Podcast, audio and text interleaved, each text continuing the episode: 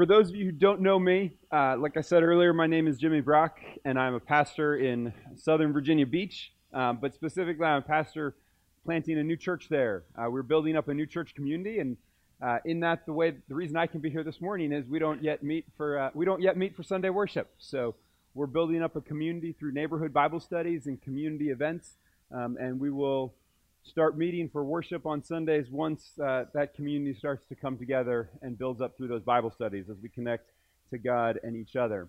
Um, so I would ask you to pray for us. Uh, if you're interested in finding out more, getting more specific uh, prayer requests and that kind of thing, just let me know, and I will add you to our update list uh, for prayers.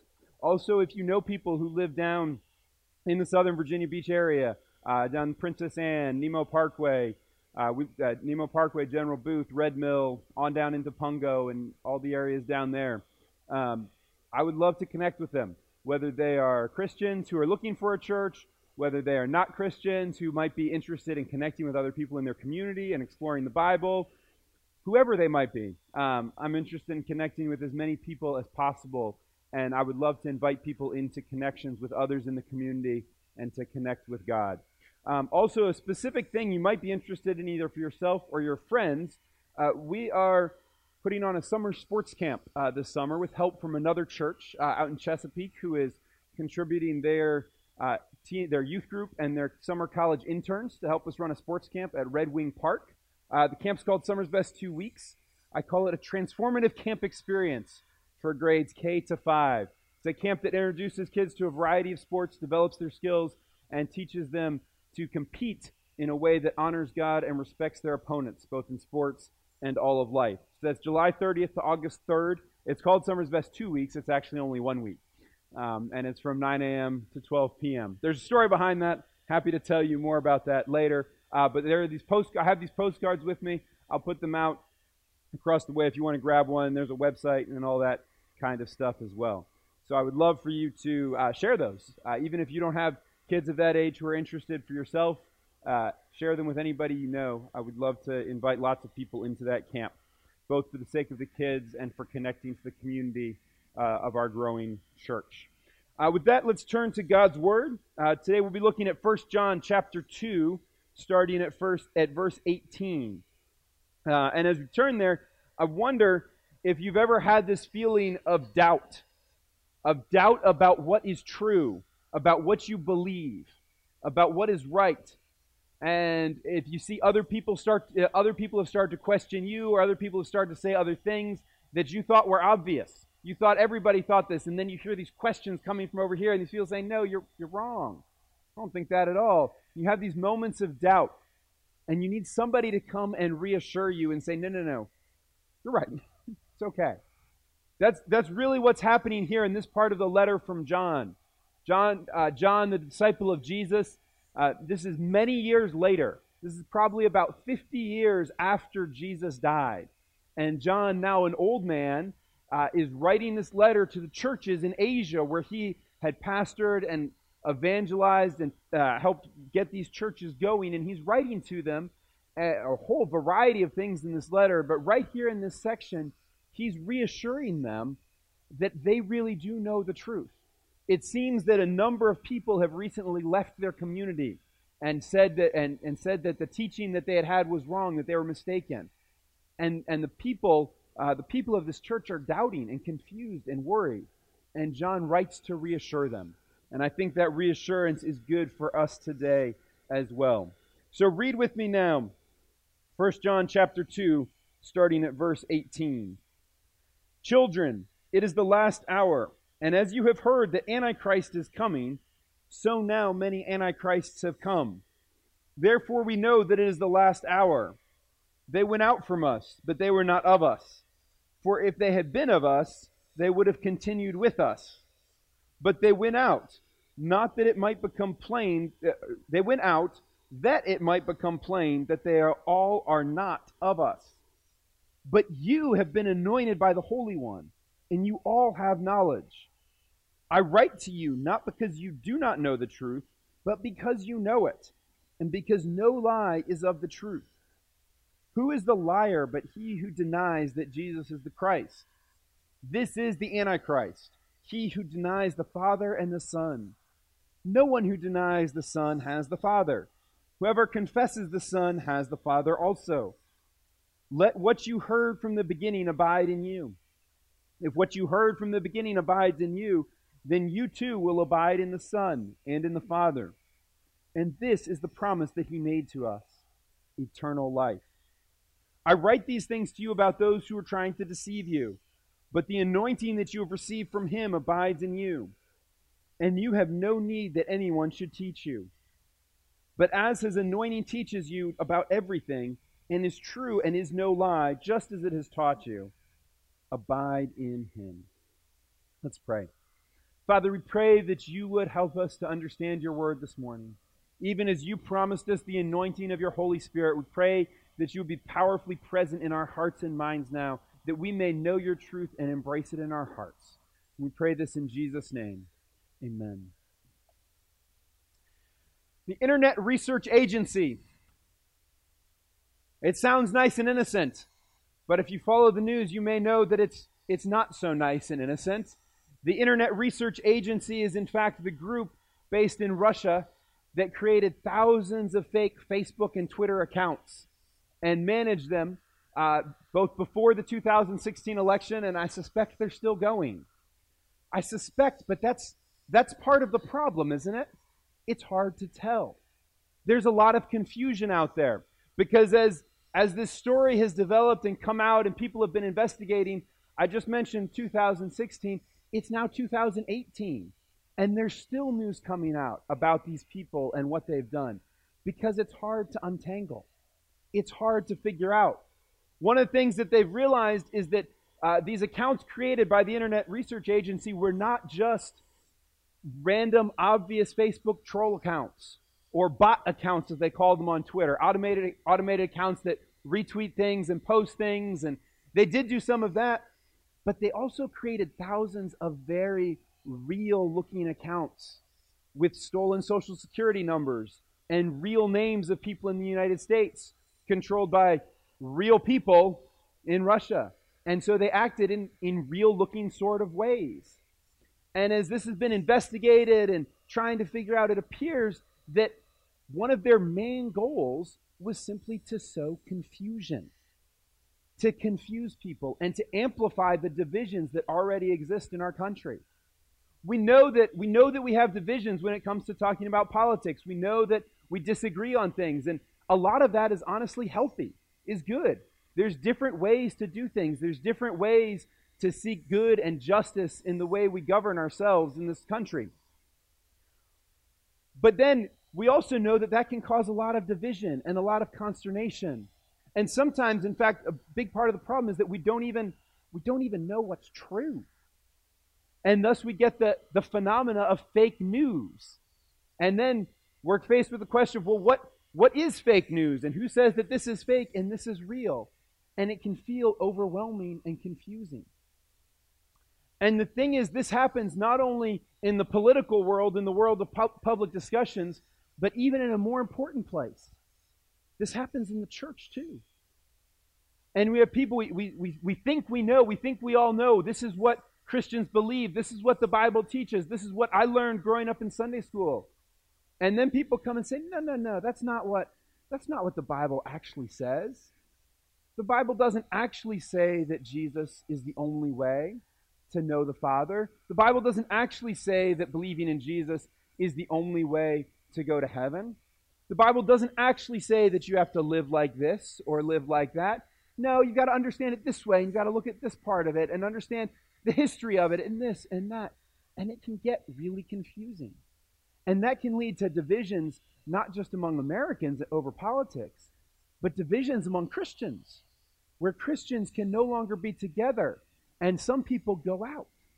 And that's the situation we find ourselves often today in the church, sadly. But it's not a new situation. That's the situation in which John's listeners found themselves. That people had gone out and they were confused. People were saying things that did not fit with the teaching that they had heard from John and from the other apostles. And they were confused by it and wondering, what should we do? Is this, have we been wrong? Have we been misunderstanding? Do we need to believe something different? And so, what John says here, there, there is some, now granted, there's some confusing stuff even here. I maybe should have warned you that the first words out of my mouth were going to be that you've heard that Antichrist is coming. And then there's a lot of sentences going this way and that. But we'll, we'll work our way through that. That's not, we, we can figure that out. But the big message here, as we, as we get into this and see some of the details of it, the big message that John is giving here is that God protects his own. Yes, there is confusion out there. Yes, there's a lot going on. There's a lot of voices saying a lot of different things that we might not understand everything perfectly. But we don't have to figure it out on our own because God protects his own. This is not up to us to figure out all the details. God is working in us, God is working in his people, and God protects his own. That's John's main message here. And as we see that, as we go through this and see the message that God protects his own, there's really just two sides to it. There's two sides of, of John's message here. The first is that no lie can stand. There are lies out there, but because God protects his own, no lie can stand. They will be found out. And because of that, because no lie can stand and God protects his own, the other side is that we must embrace the truth and we must cling to the truth. John even says we must abide in the truth. So let's see first the lies. What are these lies that John is talking about? John first points to this Antichrist. In verse 18, he says it's something that, that you've heard about. Children, you have heard that Antichrist is coming. What is he talking about? Antichrist is coming. There was this idea out there, and it was a true idea. We find this in other, other places in the Bible. We find it in Daniel. We find it in Jesus talking uh, at the end of Matthew and Mark and Luke. Uh, we find it in uh, Paul's letter to the Thessalonians. This idea is that one day that, that trouble is coming. And they often talk about this kind of vague, shadowy figure. Only here does John specific, does specifically get referred to as Antichrist, but other places it's the man of lawlessness or the abomination that causes desolation. This idea of a vague, evil person who will rise in opposition to God. It's a scary thing. Trouble's coming. But what John's point in mentioning that is really to say, hey, yes, this evil force opposed to God is coming, but the Spirit is at work now. Who's that Spirit? He says, many antichrists have come. What, what is the Spirit going on? It's the one who opposes God. Why, what are these lies? Why are there lies out there? Because somebody is against God. That's somebody that we call Satan, who has been working against God from the beginning, who has been working even trying to affect the church, even trying to prevent people from understanding, from following Jesus. And he's spreading lies. He's spreading lies. Big lies, little lies. Why? To sow confusion, to confuse people, to divide us one from the other, to separate us from God, that we might not be united, that we might not be following God together. Satan is out there spreading lies. And so John's kind of saying, hey, yeah, this Antichrist is coming, but but you know, you all know you're dealing with it now. You're dealing with trouble now. And John says, I want to reassure you in that. Some of these people are lying. How can you tell?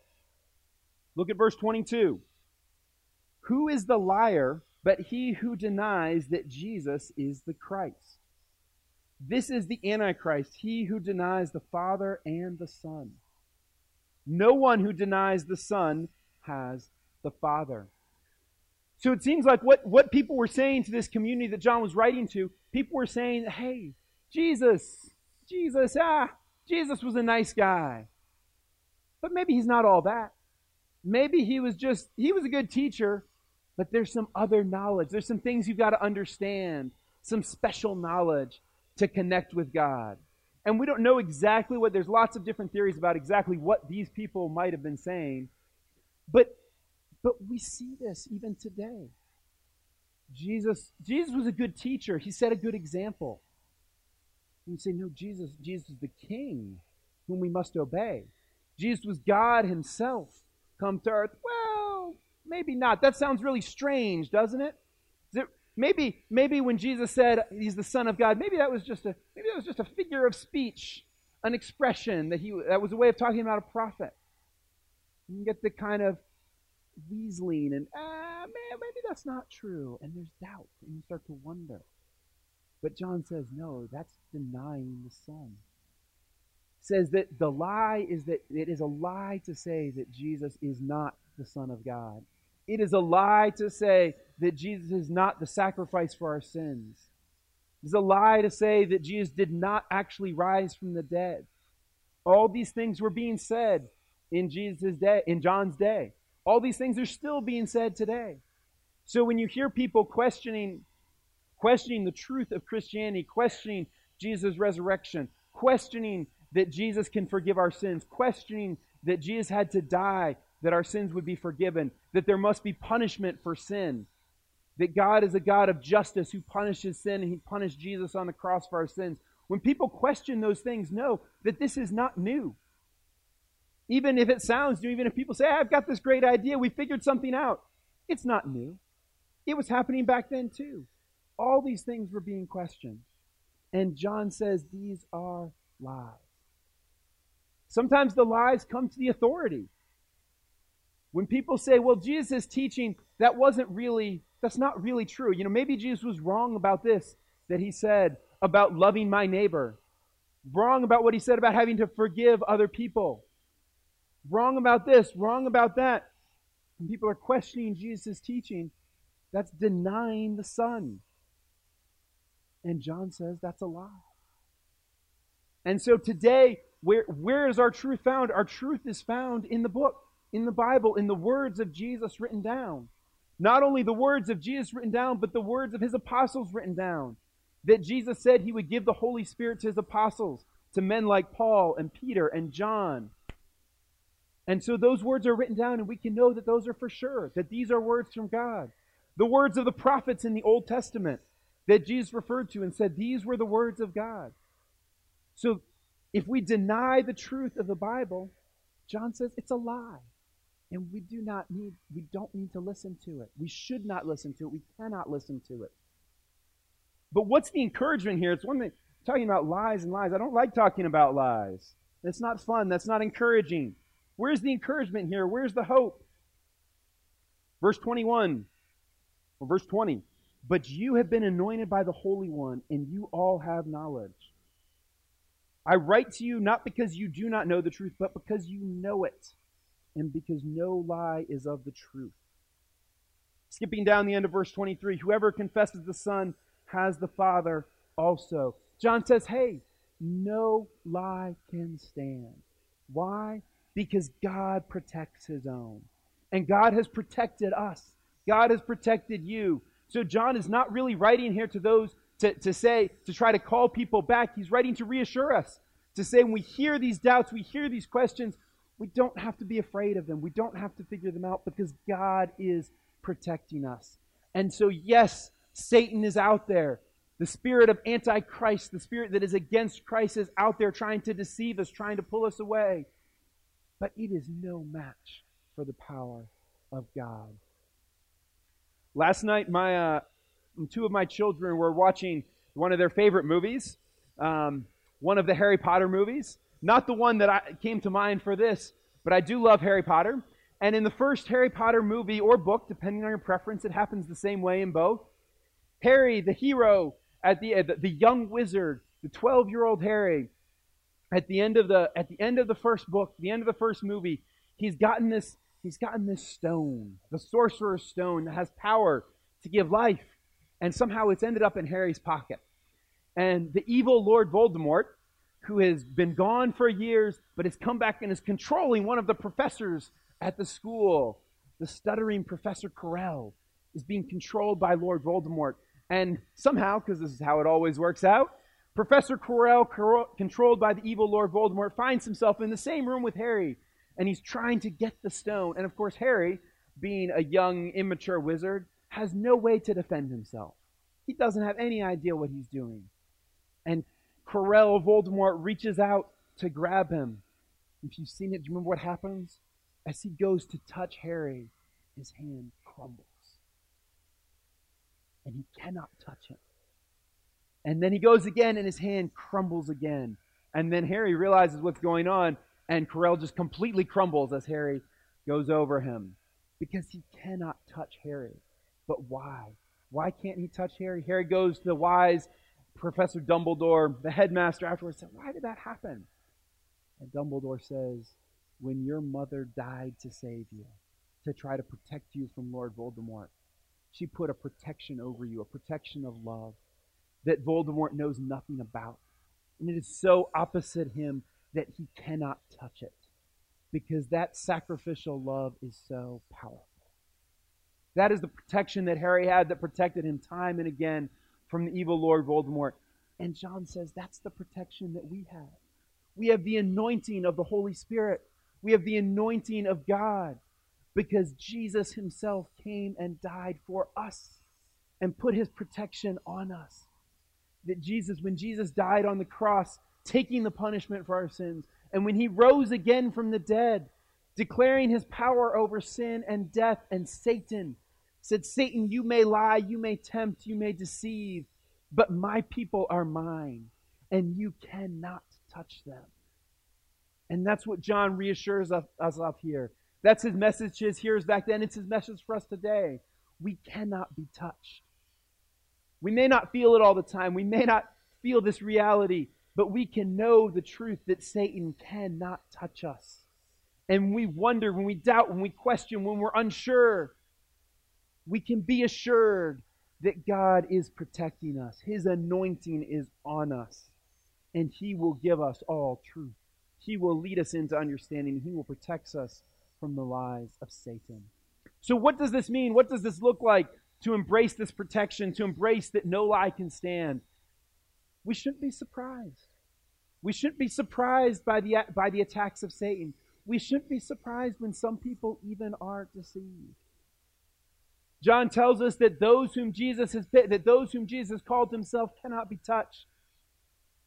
But there are others who have come in among us. Did you see this in verse 19? They went out from us, but they were not of us. For if they had been of us, they would have continued with us. But they went out that it might be become plain that they all are not of us. We in the church, we have, we have the truth. We have the truth that's been handed down to us by the words of the apostles and the prophets and has been handed down throughout history. Christians throughout the past 2,000 years believing the exact same things because they were taught by Jesus and they were taught by the prophets and the apostles and they were written down for us. And so when people deny that, when they say that's not really true, I think I have a better idea than what's written in the book. They will go out. They will depart the church. And John says that's tragic. But we should not be surprised. Because there are some that come into the church that are not really part of us, that are not really putting their faith in Jesus. Now he's not talking about he's not talking about visitors. He's not talking about people who are investigating. There may be some of you who are like, I, am not sure about all of this stuff. That's not who John's talking about. If you're not sure about this, if you're checking out, if you're wondering about, John says that's great. Come and see, taste and see that the Lord is good. Read this book for yourself and learn what is there. But for those who have claimed the name of Christ, who have claimed to believe it all, and then they start lying, then they start walking away from it. John says they weren't they weren't us. They weren't us. It's tragic, it's sad, but we should not be surprised and we should not let it cause us to doubt. We should hold firm to the truth that's here, even as people leave and walk away. So don't be surprised when there's controversy. Like I said, if you're not sure about this, if you're just kind of checking it out, you're not sure whether you're a Christian or not, I have to tell you, you shouldn't be surprised that there's controversy within the church, that Christians disagree with each other. John says to expect it. It's other places in the Bible as well. Hold firm to the truth of the Bible. Look to the Bible. Look to what the church has already taught. And don't get distracted by the controversies and the talk. Don't, don't read too many blogs. Just say that. There's lots of strange ideas out there, but look to the truth of the Bible. Talk to people who have walked with Jesus for a long time. Hear their stories. Listen to them. And see the goodness that is here. Because it's truth. Because God is protecting us So no lie can stand against us. So what do we do then if we know this, that no lie can stand? We must embrace the truth. That's what John goes on to say. Verse 24 Let what you heard from the beginning abide in you. If what you heard from the beginning abides in you, then you too will abide in the Son and in the Father. And this is the promise that he made to us eternal life. Down to verse 27. Uh, but his, the anointing that you receive from him abides in you, and you have no need that anyone should teach you. Now, just to clarify, that doesn't mean that we have nothing to grow in understanding. If John really meant don't listen to anybody, just know the truth in yourself, he wouldn't have written his letter. Saying you don't need a new teaching. You don't need somebody who says they have special knowledge. You need the historic teaching, the truth that the church has always believed. Another pastor once said to me, don't, don't feel like you need to say anything new in your sermons. If you have a new idea, it's probably not true. So that this is the, this is who we are. This is what it means to be a Christian, to be part of the church, is to believe in a book that was written down a long time ago, and a God that says it's still true today. We don't need a new teaching. We need to learn the old teaching and continue to learn it and continue to understand it and apply it to our lives. We need to abide in it. Let what you heard from the beginning abide in you. It's not really about figuring it out and, and gaining new insights. Sometimes, sometimes there's something that has gotten lost for a while and people recover. But it's always a recover. Even if you if you know your history of the church, you'll know that there was this thing back in the 1500s and 1600s called the Reformation. And it was a time that might have seemed like new teaching, new understanding, that the church had kind of lost its way, and there was a reformation of teaching. But the thing is, if you go back and read the writings of the, the men we call the reformers, who were trying to bring the church back to the truth, you'll find that what they say is not, we have a new teaching, we have a new understanding. They say, hey, there was an old teaching. They go back to the writings of the, of the apostles, of the men who followed the apostles, the ones we call the church fathers in the first and second century. So even when it seems like we've got something new, it's, it's really just going back to what was old, to what has always been believed. Even if individual Christians and individual churches seem to lose their way from time to time, we don't have a new teaching. We just have an old one to embrace and understand and apply to our lives day in and day out. When I went to I went to seminary, uh, Covenant Seminary in St. Louis. Seminary is graduate school for pastors. To be a pastor in our denomination, you have to go to seminary. And uh, wh- when I think about my classes at, at Covenant Seminary, the very first class you take when you get there is Greek. Why Greek? Because the New Testament was written in Greek. So you take Greek. Then you take another class of Greek. Then you take a third class of Greek. And then you take a class of Hebrew because the Old Testament was written in Hebrew, and another class in Hebrew, and another class in Hebrew. And then once you've done all those classes in Greek and in Hebrew, you start taking classes actually in parts of the Bible. And you take three classes in the New Testament, even though you've already had three classes in Greek, three more classes just in the New Testament, and four more just in the Old Testament. So if I'm adding that up right, that's 13 classes just straight to read the Bible. And then there's six more classes in what we call theology. But really, all theology is, is summarizing the Bible and bringing it together. So now we're up to 19. There's only about 30 to 35 classes in this whole seminary curriculum anyway. We're more than halfway there, and it's all about reading the Bible. And you might say, well, isn't there a little bit more to being a pastor than just reading a Bible? Isn't there like counseling and preaching and managing church programs and all these things? And and yes, there is, and sometimes we wish that we had a little bit more training in that. But the reason that our seminary sets things up that way and puts so much emphasis on understanding the Bible is because we know that's what's important. Other things can be learned. Other things we might realize that in our, our context today, our culture today, there might be different ways to do counseling or different ways to do church ministry and church programs. But this doesn't change. And so we know that as a pastor, we need to abide in the Bible. We need to abide in God's Word. We need to understand it and study it. And all these classes are not that we can have special knowledge about it, that we can understand it better than anybody else, but simply that we would abide in it, that we would know it deep within us. That when we see lies, when people come in and say, well, what about this? What about that? We say, that's, nope, nope, that's, that's not what it says here. In fact, this says exactly the opposite. That, that sounds nice, but it's not here. And this is not just for pastors. John is not writing this just to pastors who have training and that kind of thing. John is writing this to everybody.